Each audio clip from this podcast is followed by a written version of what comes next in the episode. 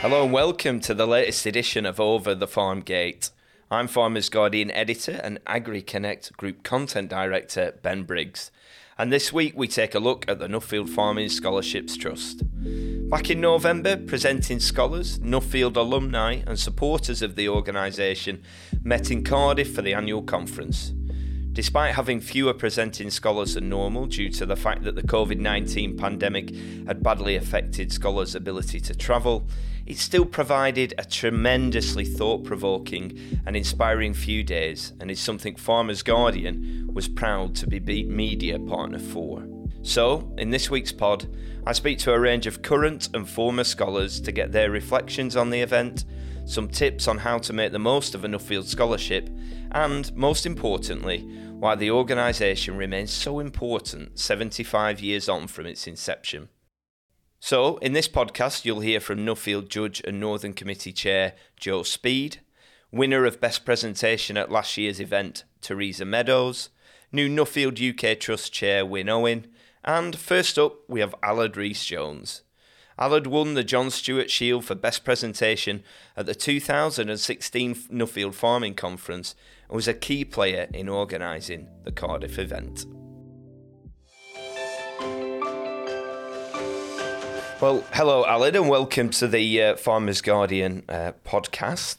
Um, we're obviously talking about Nuffield scholarships and, and reflecting on what was an amazing uh, event in Cardiff. I know that you were one of the, the lead organisers of that, and I just wonder if you could tell me about how, how proud you were, really, I guess, to, to bring Nuffield and all the alumni and everybody else to the uh, to the Welsh capital in Cardiff.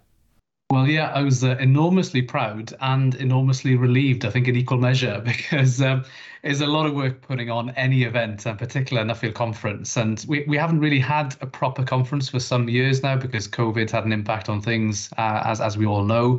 So, yeah, it was a really good opportunity. And um, together with my fantastic organising committee, we set out to set ourselves the challenge of raising the profile of Wales within Nuffield, but also Nuffield within Wales. So having the conference come to the capital city in Cardiff, and it, it normally comes to Wales once every 10 years, it's, it's a really good opportunity to not only showcase the very best about Welsh food and farming, and we managed to do that with the with with a menu and the gala dinner in particular, but it's also an opportunity for us to increase the awareness of Nuffield within Wales. There's been a um, a lack of applicants from Wales. Uh, I'm not entirely sure why uh, in, in recent years. So we want to use the springboard, uh, use this conference, I should say, as a springboard to try and get more applicants from Wales to apply. And, and that's exactly what happened to me. I remember the last time the Nuffield Conference came to Wales in 2013. I was invited to go as a prospective candidate then.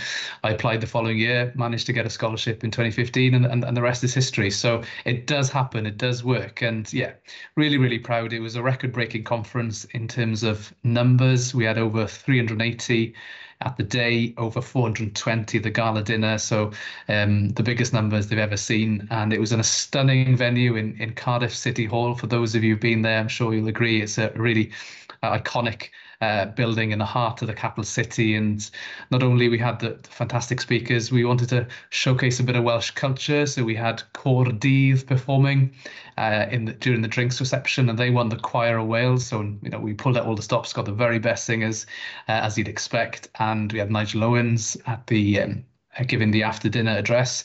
So yeah, it came together re- really well, and hopefully those who attended felt that they got a good opportunity to socialize, to mix, to learn, but also get a feeling, a sense of place. They knew they, they visited Wales. They had a good experience. So, yeah, and I'm I'm very proud of all the work that my committee and and the, the office team at Nuffield put in to to make it a humdinger of a conference.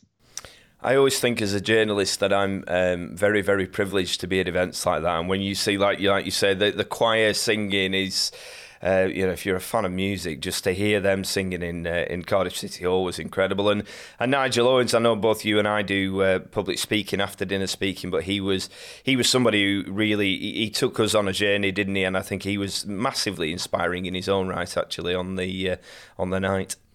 He, he was, and when we were talking about who should we invite to be our guest speaker, um, Nigel was an, an, obvious choice because he's um, from a farming background. He's farming now. He's he's obviously got international profile as a as a former international rugby referee, known widely, um, and done so much uh, for, for, for so many causes. So he was a, he was an obvious choice, and we I've, I've seen Nigel perform several times, and he's a very very competent and accomplished public speaker uh, and very very funny.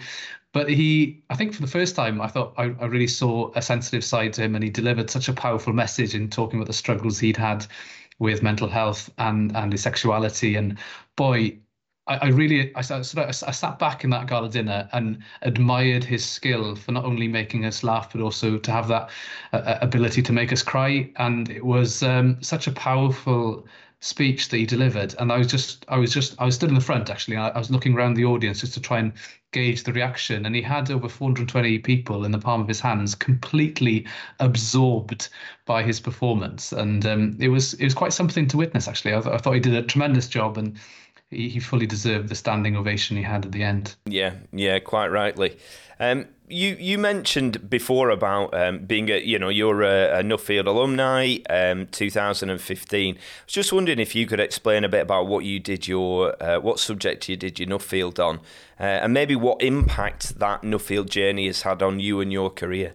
Well, yeah, so I decided um, to do one on agricultural shows. There hadn't been many Nuffield scholarships on shows. I only know of one other that was done by a good friend of mine, John Henning from Northern Ireland. He did it back in, I think, 97 or in the 90s. So it was well overdue, I think, um, an opportunity to look at shows again and compare some of the UK show show um, uh, formats to some other major international events. And I spent a lot of time looking at state fairs in America. So I thought there's a real opportunity to try and understand where um, where shows have come from and, and what's the future direction. And not only was an opportunity to learn from other countries, it was an opportunity to just try and reconnect with the origins and understand, well, how did shows come about in the first place? And they all stem from societies that wanted to improve agricultural productivity. It was by um, putting on competitions so exhibitors could identify superior genes in animals, so it's driving performance, but also to showcase the latest mechanization and um, trends within agriculture. So very back at the, the origins, the focus was on on farmers. Now, you know, you roll the clock forward 200 years or more, you know, when societies were first established in in, in the in the um, middle middle of the 19th century. You you turn the clock forward you suddenly see that the focus is now increasingly on the consumer. So we're not only trying to champion the various highest standards in, in agriculture, you're also trying to bridge the increasing divide between town and country, connecting rural communities with urban communities and trying to build a community of people that understands and values the work farmers do. So it was a really opportunity. When you go to, to, to, some of the state fairs in America, the amount of resource they put into educational initiatives was quite staggering, really. You had education pavilions, you'd have um, um, centres where there'd be a lot of school visits, and you'd have even birthing centres. One of the one of the most interesting things that I think I saw at the Minnesota State Fair was was a big birthing centre where you know, you'd have animals induced to give birth during the state fair. I'm not sure how that would go down in this country, but it was incredibly popular. And you could even sign up for text updates, and you'd be sent a text message if, um, uh, I, I, don't know, Dolly the cow was about to give birth. So you'd, you'd rush over to the pavilion and, and witness um, the birth of that calf. But no, it, it was a real good opportunity for me to learn a lot more about the subject. And I think one of the lasting things it's, it's, it's, it's had on me is that connection and, and links to people that have been so supportive in my career since then because um, I've recently um, been appointed the chief exec of the Royal Welsh Agricultural Society and in preparing for that interview process I reached out to a lot of the people I met during my Nuffield.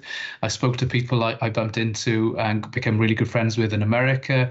I, I, reached out to some people I know in in, in Australia and, and South Africa and I think it was my ability in the interview to draw upon that international experience and insight that really made a difference um, when, when, when I went for the job. So it's it's certainly had an impact both professionally and personally. I made some really good friends along the journey. And, and that's not a unique story. Every Nuffield scholar you will talk to will have those stories of the people they met and the impact they've had on them personally. So I know some people say it's a bit cliche, it is a bit life changing, um, but I, I, generally think it is. It, it, has given me in my career a huge elevation, I think, and um, I'm, I'm very proud of my Nuffield. And being involved in this year's conference is, is, is a small way in which I can repay that investment that Nuffield gave in me, really. I think that notion of it being life changing and also the network it gives you is something that a lot of people talk about actually, and it's. Um, I think any opportunity, I think that's got to be one of the, the great ones for people to get involved, isn't it? To have that network and to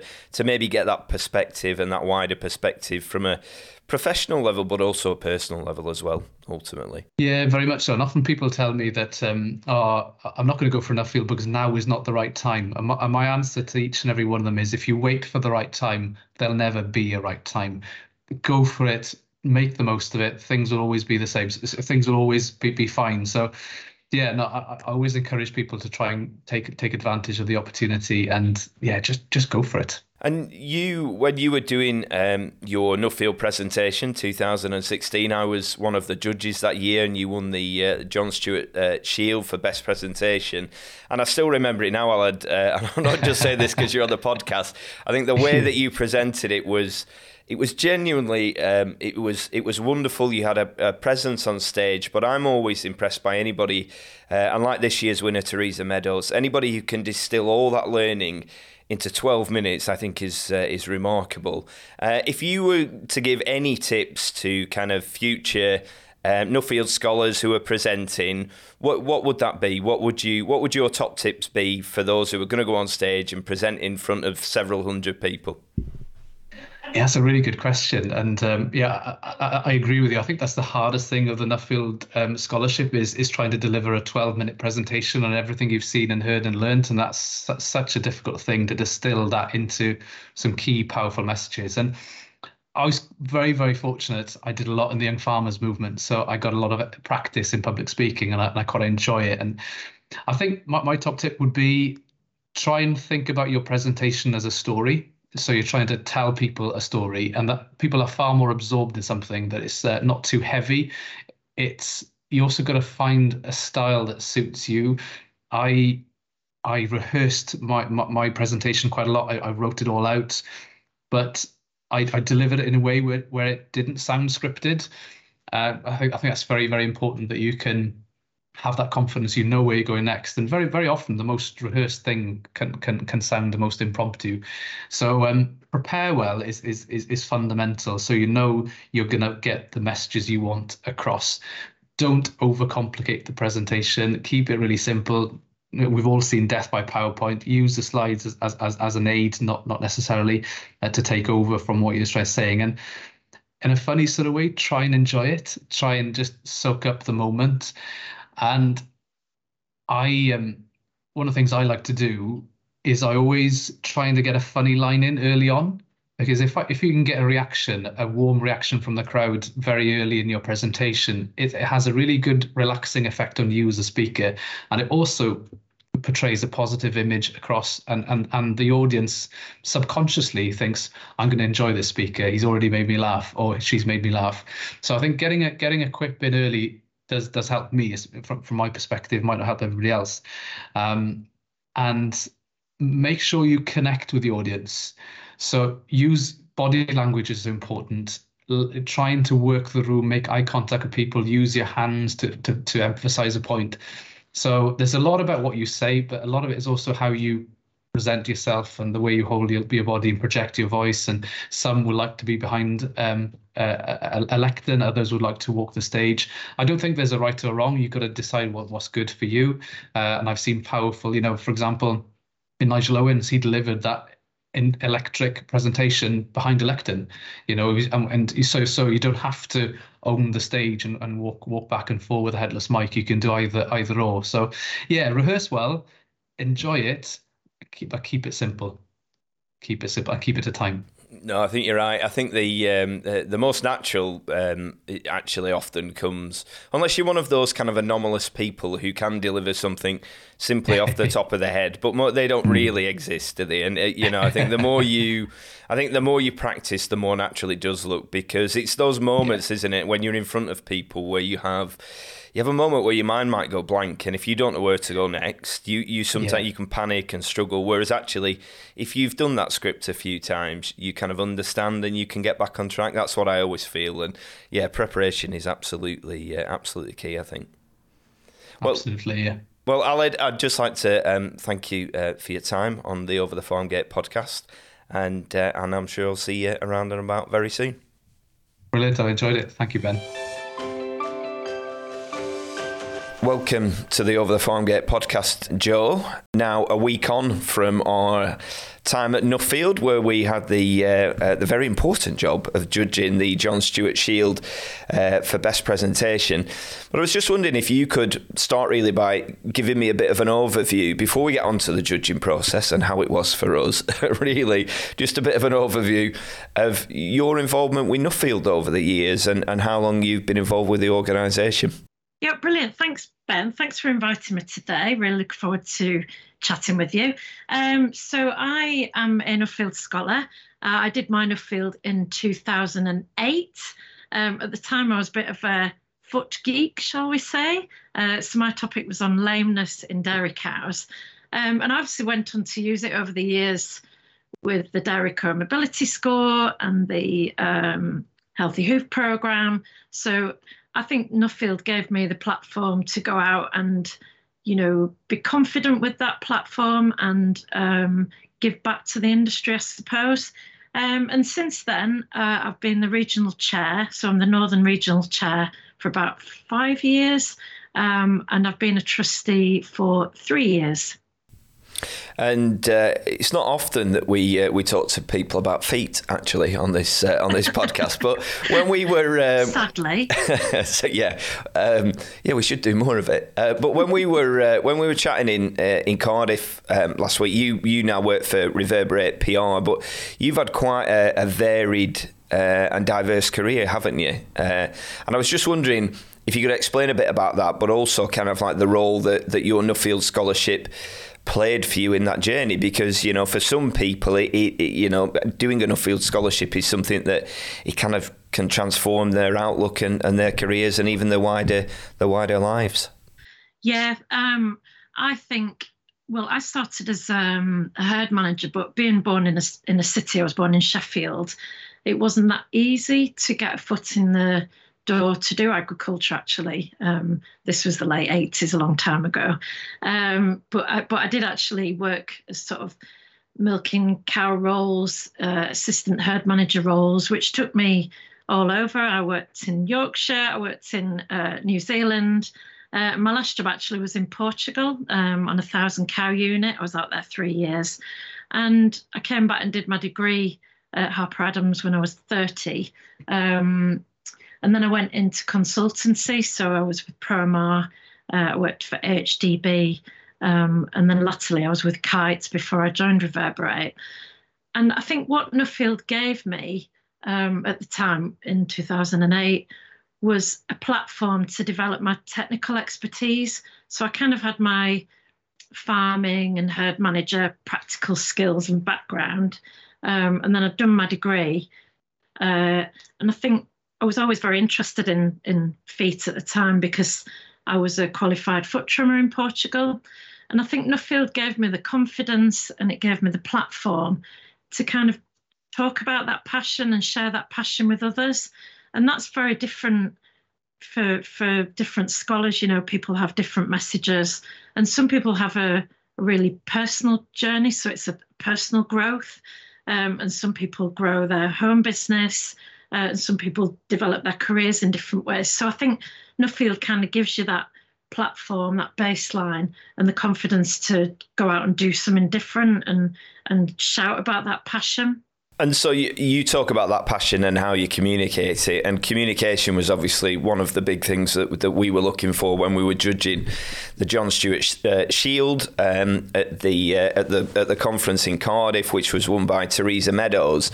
And I, I think both of us agreed that the thing that Teresa did was to really take us on a journey to show the impact really that the scholarship uh, had had on her, on her outlook and um, you know and, and her discovery around around IPM. If you were if you were going to give any tips, really, to people who are going to be presenting, I mean, next year they're looking at, having up to 50 presenting scholars because of the backlog um, over uh, over COVID. And I've said I, I, I may delegate that uh, authority. Um, but um, if you were to if you were to give anybody listening to this any tips on what what they should be, um, you know, looking to do when they're doing those presentations, what what would they be? Well, I think uh, firstly we may need to clone ourselves next year, Ben. Uh, so we had, I think we had nine presentations this year. Uh, next year there may be 50. So uh, that's the first action. Um, I think uh, presenting scholars shouldn't be afraid to be really honest in sharing their journey. I think the audience, um, uh, you know, whether that's sponsors, uh, alumni, you know, people thinking about doing a Nuffield, they want to hear your story. They want to hear about your journey. And that's best of times, worst of times, you know, all in. And I think we were unanimous in our choice of Teresa because she very much shared that with us. She talked about the why, you know, why she herself was passionate about the topic, why it was relevant for the industry. Um, she shared her travels, where she'd been, what she'd learnt, what she found out. Um, and then in, in the very short 12 minutes uh, of time that you have available, she also shared with us what she was going to do next. And I think that's very much what we were looking for. So I think for presenting scholars, you know, don't be afraid to share that journey um, because that that's where your passion comes across and, and the audience really get a feel then uh, of you uh, and of your topic, your passion, and what you're going to do next.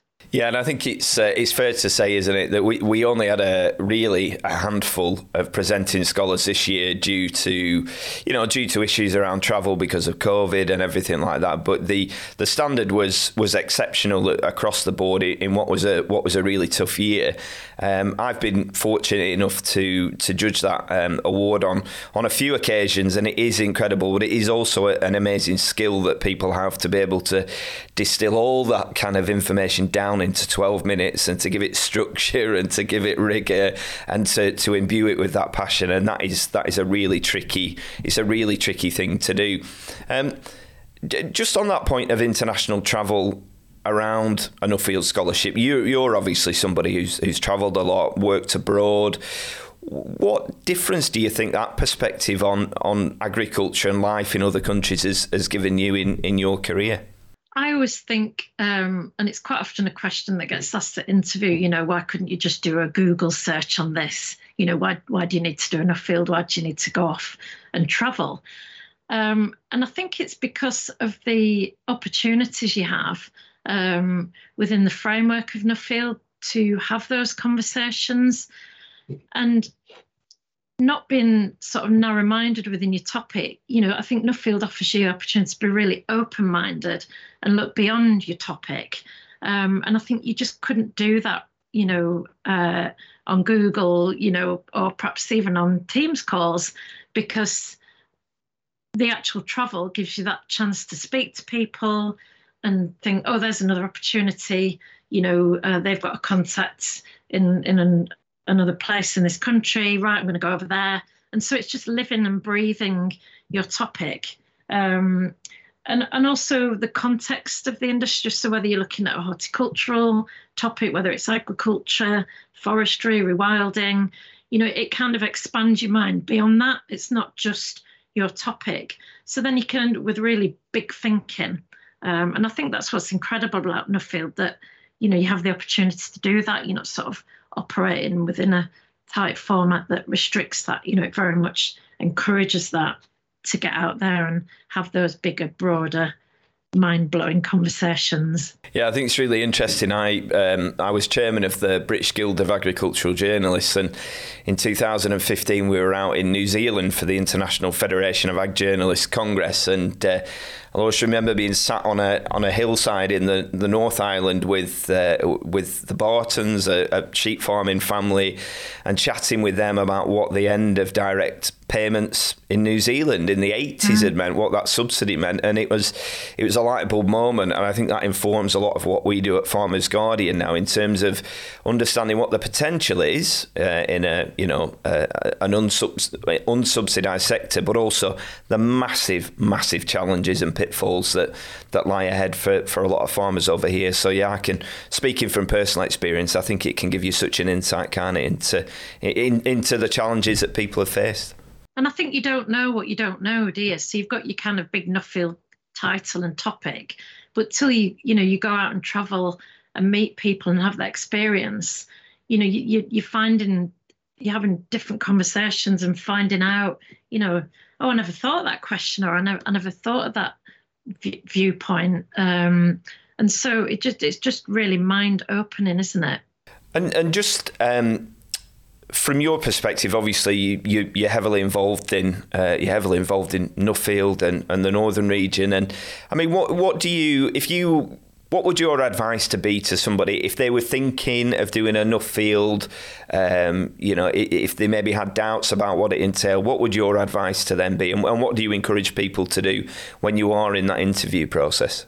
So I would say if you're passionate about something in your field of expertise, you know, whatever it is that's sort of rural land base, then Nuffield's for you. I don't think there's a type of person. Um, and it's as much about you as a person as your topic. So I would say, you know, go for it and pick the phone up um, if you know a Nuffield or, you know, you've heard a Nuffield speak. Um, pick the phone up and have a chat because it's most likely it is for you. Um, you know, there isn't a type of person, I would say. Um, and then there's very much a, a, sort of mentoring support network to help you with your application. So you know, don't don't worry about anything around that if if you haven't done that before or you've got any questions. You know, it's it, it's quite a sort of a supportive process to get your application in. Um, and then across the country, we've got a, basically a group of regional chairs, and we all run mock interviews. So it, you basically have a chance to have a go at uh, doing an interview and the types of questions perhaps that you might get asked in the London interview. And I think that really helps people just kind of focus in on, you know, what the types of questions that are asked and the feel of the interview. Um, so it very much sort of gets people on that pathway uh, to to head into the London interview with confidence. So I think I would say to people, just go for it. If you're thinking about it, pick the phone up um, and just go for it. Applications open in January. Um, so yeah, have a go. And I think that's a, uh, a great place to end it. I think definitely uh, have a go. It is a it is a fantastic organisation full of, uh, of really great people. And next up on the podcast, I'll be speaking to Teresa Meadows to, to find out you know what made her an award winning scholar, but also what she got from it. So Joe, thank you very much, and thank you most importantly for your uh, your company in Cardiff uh, uh, back in November. You're very welcome, and look forward to seeing you next time. So, hello, Teresa, and welcome to the Over the uh, Farmgate podcast. Um, obviously, the last time we met was on the stage in Cardiff in November, and you just won the uh, the John Stewart uh, Shield for for best presentation. And I was just wondering if you could begin by by telling us how that felt, really, and uh, what what your emotions were when you were on the stage in front of more than three hundred people. Yeah, what what an honour and a real privilege to do a Nuffield Scholarship is a huge honour in itself, um, and to be awarded the John Stewart Shield in front of your peers and by your peers was quite amazing and a real culmination of that Nuffield journey, um, if you like, and and actually the start, you know, the end of the of the beginning, if you like, in terms of having done the scholarship. And as I've gone through my Nuffield, you know, the last few years, I've realised just the power of of how that will continue um, going forward. So yeah we had the very best of Welsh hospitality, didn't we, Ben? And an amazing, amazing honour and amazing opportunity. And and obviously you you've you've done your uh, your travels. You were looking at integrated uh, pest management. You were um, you know a really uh, kind of broad ranging topic. But then how did you feel as a scholar trying to distill that down into 12 minutes on stage? Because I know, you know, when you do presentations on any issue, half an hour sometimes can feel like it's not enough. So to get it all into 12 to 12 minutes, how, how was that challenge? Yeah um, a challenge. And i think with anything it was amazing because of coronavirus you know i'd spoken to people online all around the world. I'd been able to travel um, in the uk when travel was allowed again and then to the netherlands kenya and the usa and i i certainly went on that journey and you and that learning as you meet people and it challenges your your thoughts and your experiences. And so to be able to or to have to try and take people on that journey and and to kind of share some of those technical kind of findings, understandings of terms of practices and strategies, and and then the conclusions and recommendations. There's a challenge, but equally, you know, it gives you a good challenge in that you have to be conscious of what you're saying, and you've only got 12 minutes to say it, and so that message is important. And actually, that's a good thing as well, isn't it? In the world we live in now, where things are kind of bite-sized, actually, you know, to say something succinctly is an art in itself, isn't it? That we we all get used to. So, yeah, it was um, a good challenge. But actually, I did another presentation yesterday and it was quite nice to be able to go into a bit more depth of of some of the people that you met and the things you did and the farms you visited and organisations. So yeah, different ways of doing it. And so, from your perspective, obviously you you talk about that that international travel when when it was uh, allowed. It was, obviously you were one of the scholars impacted by by COVID. But in terms of all the experiences that you had, are, are there any highlights that particularly will always kind of you know stick in your memory really from the from the people you met and, and those that you spoke to?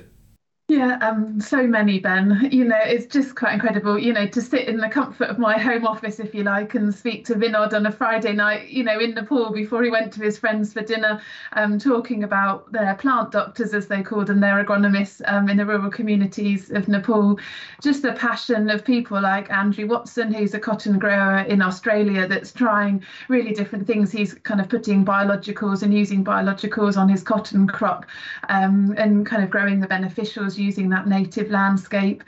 Um, people's words that really stick with you. Um, Joyce Gamer that I, I met um, in um, Kenya that talked about the difference between regulatory IPM and voluntary IPM that then kind of really created a thread, you know, in, in terms of how you ask questions.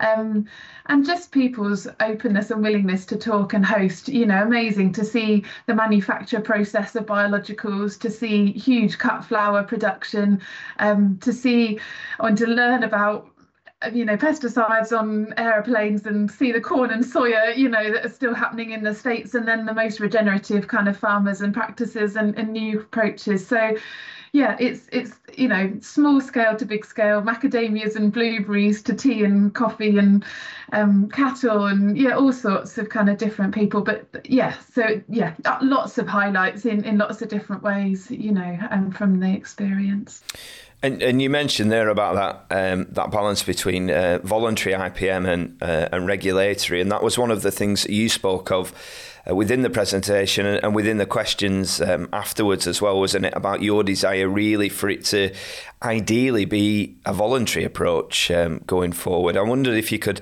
explain a bit more about that and also, you know, what you've taken from your, your scholarship and, and maybe the next steps for you in, in terms of implementing it in, in your, you know, in the job that you do.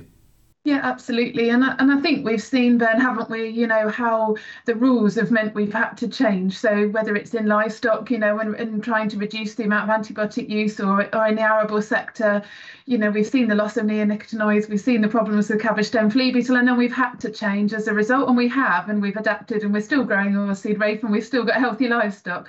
But I think for me, it's how we can work as farmers and as organisations, as the industry and, and DEFRA, you know, in terms of how can we do that before we're pushed? You know so what innovations do we need? What research do we need? What tools you know can we find? And how can we work together to kind of change um, before we're we're pushed? And there's certainly so many different kind of practices and ideas that are out there um, that we can we can do and, and look at that. Um, I think for me you know, and I went on a learning journey of what's available, and it's just quite incredible what's happening in the horticulture and you know floriculture in lots of the livestock areas that we can learn from in terms of kind of thinking about how we can use that biological processes, how we can. We're thinking a lot about agroecology at the moment, aren't we, and how we can get nature working for us about soil health and plant health, um, and thinking in that way, you know, about encouraging, you know, that the healthy crop and the healthy livestock and then hopefully being able to manage um, things as a result. So for me, um, there's some takeaways and, and, I've got lots to kind of think about and work about and people to work with. Um, but thinking about how we can learn more, you know, knowledge and education is a big part of it. How we can kind of work with our fellow farmers, with our peers, with our kind of communities to to build that kind of practice of people that want are looking to change and, and how we can do to work with our research organisations to think about more research and tools that are available and how we kind of can put our money into it. It was fascinating, Ben, in Kenya, um, in the rose kind of sector or horticulture sector, they were looking for the next biological solution, whereas here we often wait for the next active or we wait for the kind of thing. And so, what what can we do as a result? Um, yeah, so kind of yeah, I've got lots of different things, and I'd like you know lots of ideas of different people to work with to see what we can do, you know, to build that voluntary approach. I think it's uh, it's quite interesting because uh, one of your fellow scholars, Alistair Trickett, spoke about the the challenge for kind of regenerative agriculture systems and the fact that that needs to be a bottom up approach. It can't be top down from a corporate level because you get disengagement from the farming community because they feel it's a diktat. They, they therefore they, they don't buy into the principles. And it, and I got that impression from you that you, you feel that's very much the same with IPM. Really, that you need that you need that engagement, otherwise it won't succeed.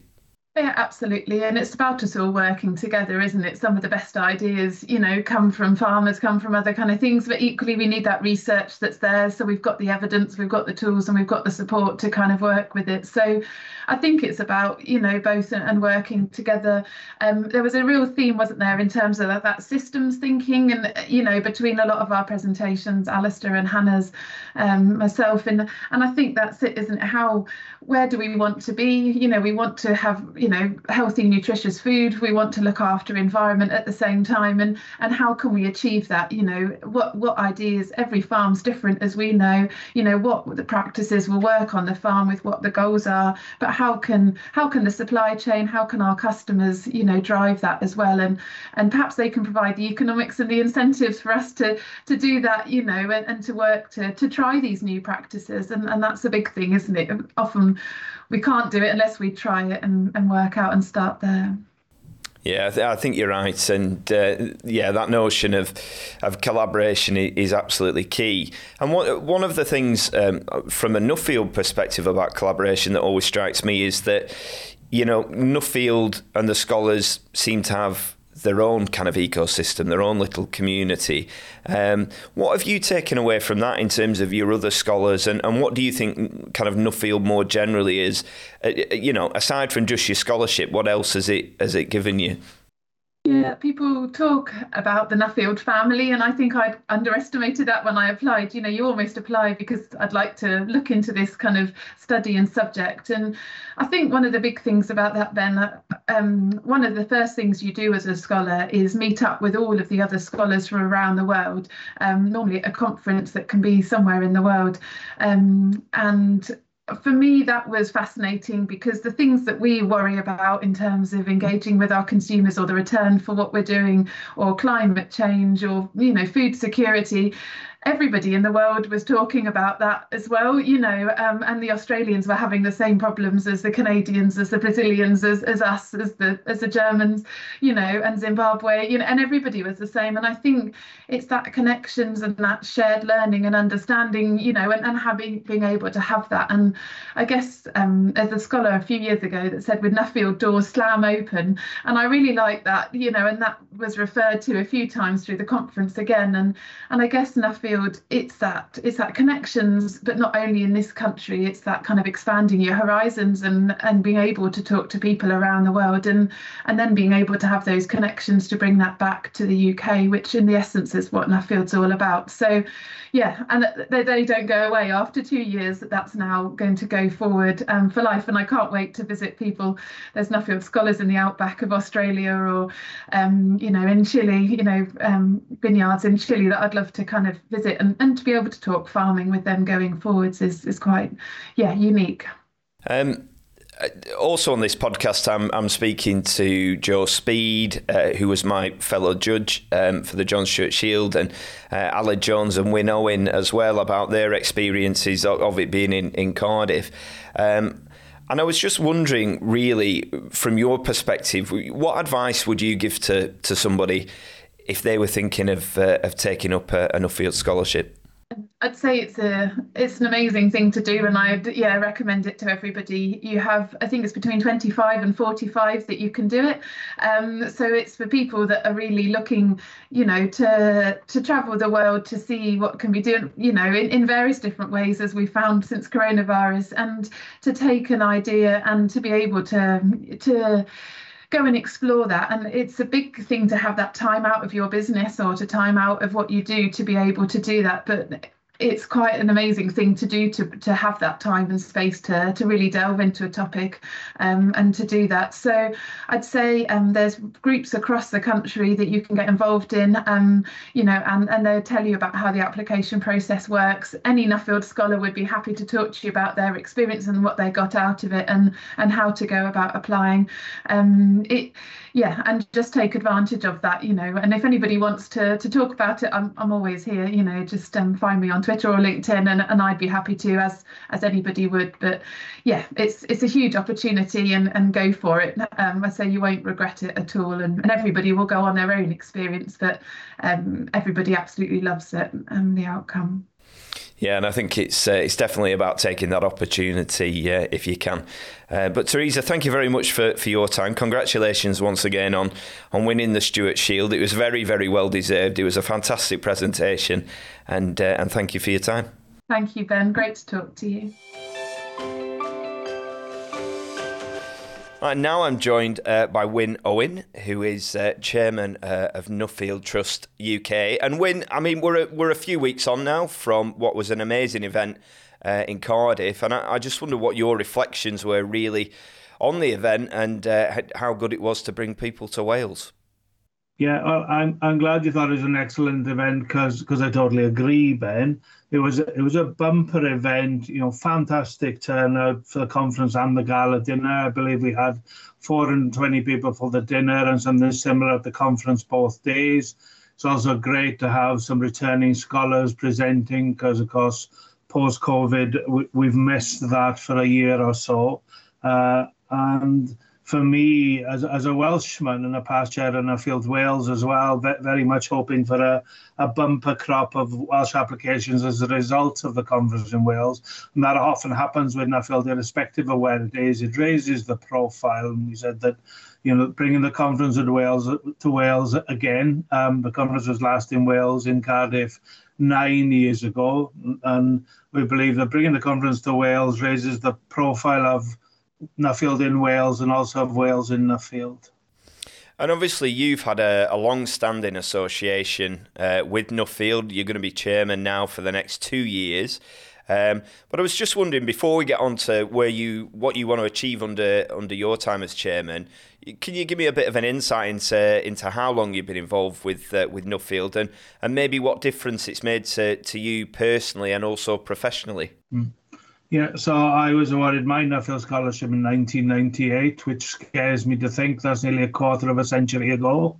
Uh, so uh, my background was uh, I did a HND, Welsh Agricultural, Agricultural College, didn't stray too far from home, came home and ran the farm, farming family business for 15 years, primarily sheep and some other bits and pieces. And then I'd always hankered to do a Nuffield uh, and finally applied and got awarded one, as I say, in 1998. And, and it, it totally transformed me in, in a way that I think only Nuffield can. Uh, and I would genuinely say is one of the most important things that happened to me and certainly changed me most. It, it could give me that classic opportunity, Ben, to reflect, to maybe realize I wasn't indispensable. And I actually came home from six weeks in New Zealand do something totally different. In fact, within a month of coming home, I got a job. I'd realized that, you know, our business wasn't sustainable and viable and wouldn't be going forward. And then my involvement with Nuffield carried on from there. I could really see how it had changed me. Um, give me more confidence, maybe develop my leadership skill, give me different perspectives, uh, helped me to network as well as give me access to this huge Nuffield network globally.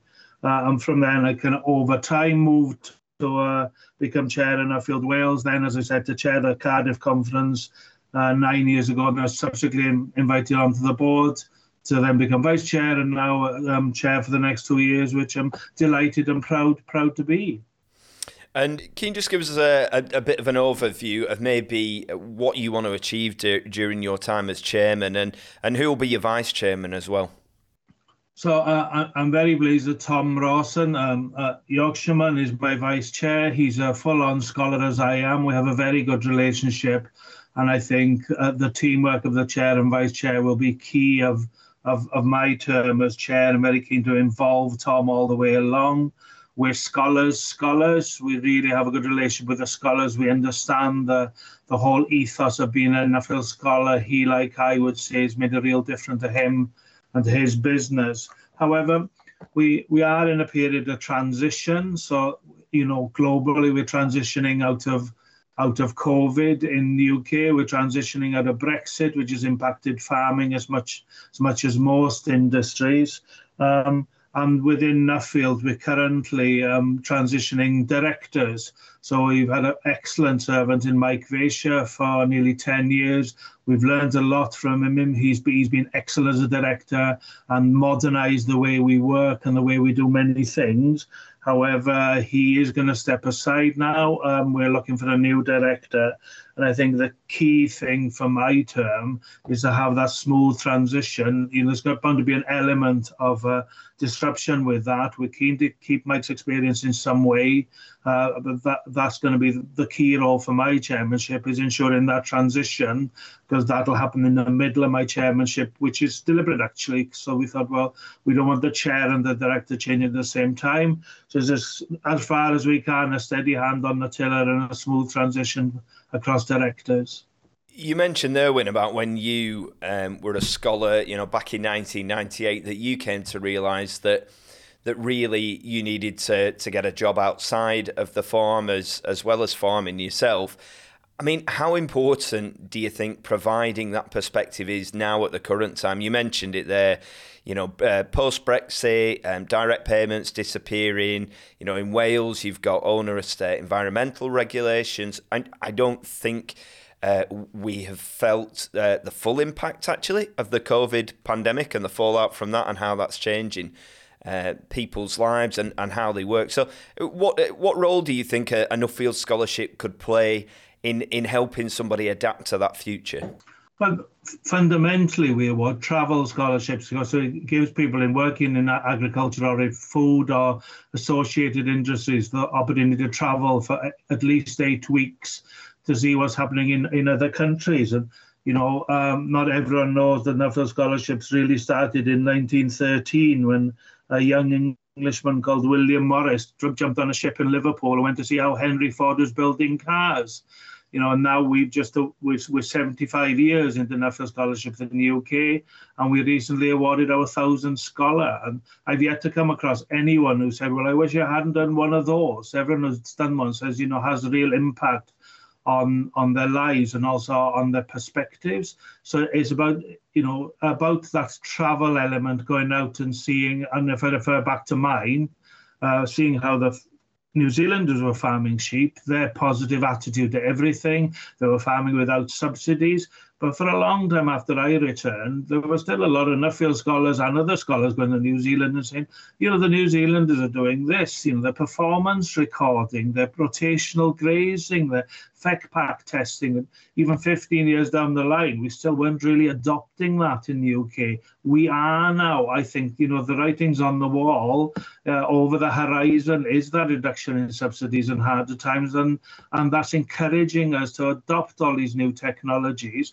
And that's an example from sheep farming because it's because it's true across across all sectors. There's always something to learn. Uh, and also, when scholars come back, hopefully, uh, it makes them better leaders in their own business, more more efficient leaders, you know, across the industry and also in their communities. And and you mentioned before about obviously, you know, um, trying to provide stability at a time when when Mike Vacher is leaving. Um, do, I mean, if you were to look ten years ahead, where, where, where would you like to see Nuffield at that point? What would you would you like it to have an even greater impact on UK agriculture than it has now, or, or uh, how do you view it going forward? I, I think the nature of agriculture is changing, and therefore the nature of Nuffield scholarships need to change a little. I think we still need hardcore farmers, you know, guys with dirty wellies and girls with dirty wellies uh, that are farming every day, and we're keen to award scholarships. But we also, more recently, we have a lot, several vets who've been awarded scholarships. We've had journalists, we've had people who are working in food uh, industries, people who are technologists. So there, there's an opportunity to expand there. But I think the, the core elements of traveling and meeting people and living and working in their homes and seeing how they do do things uh, is fundamentally important. And I think you know if it's as good as we think it is, then maybe we just need to award more.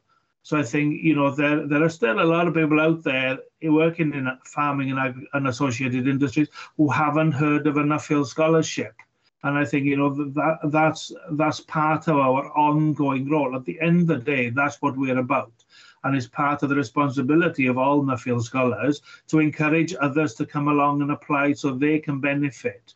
Uh, and I was talking fairly recently to, to John Alvis, who's a past chair in Nuffield in the UK, and he said, What I love most about Nuffield is that uh, we rejuvenate ourselves so even though we're all getting older, we keep on bringing 20 new scholars in all the time with the new ideas and the new enthusiasm. And, you know, and he said, and I agree, that doesn't happen in a lot of other things we're involved in. With the average age when we join, and 30 years later, we're still the average age. Yeah, and I, and I think it doesn't matter what sector you work in, does it? Whether it's the media or whether it's farming, having that multi generational aspect of support is just so key, isn't it? So, so you can trade ideas between somebody who might be 25 or somebody who's 65. If they have a bond and they can help each other, I think that's such a key thing to be able to do. Yeah, totally agree. Right, well, well, thank you very uh, much for your time. As I say, congratulations once again on on uh, on an exceptional uh, event in Cardiff, and I will certainly watch your next two years as chairman with uh, with interest. Thank you very much, Ben. A huge thanks to Aled, Joe, Teresa, and Wyn for their time on this week's podcast.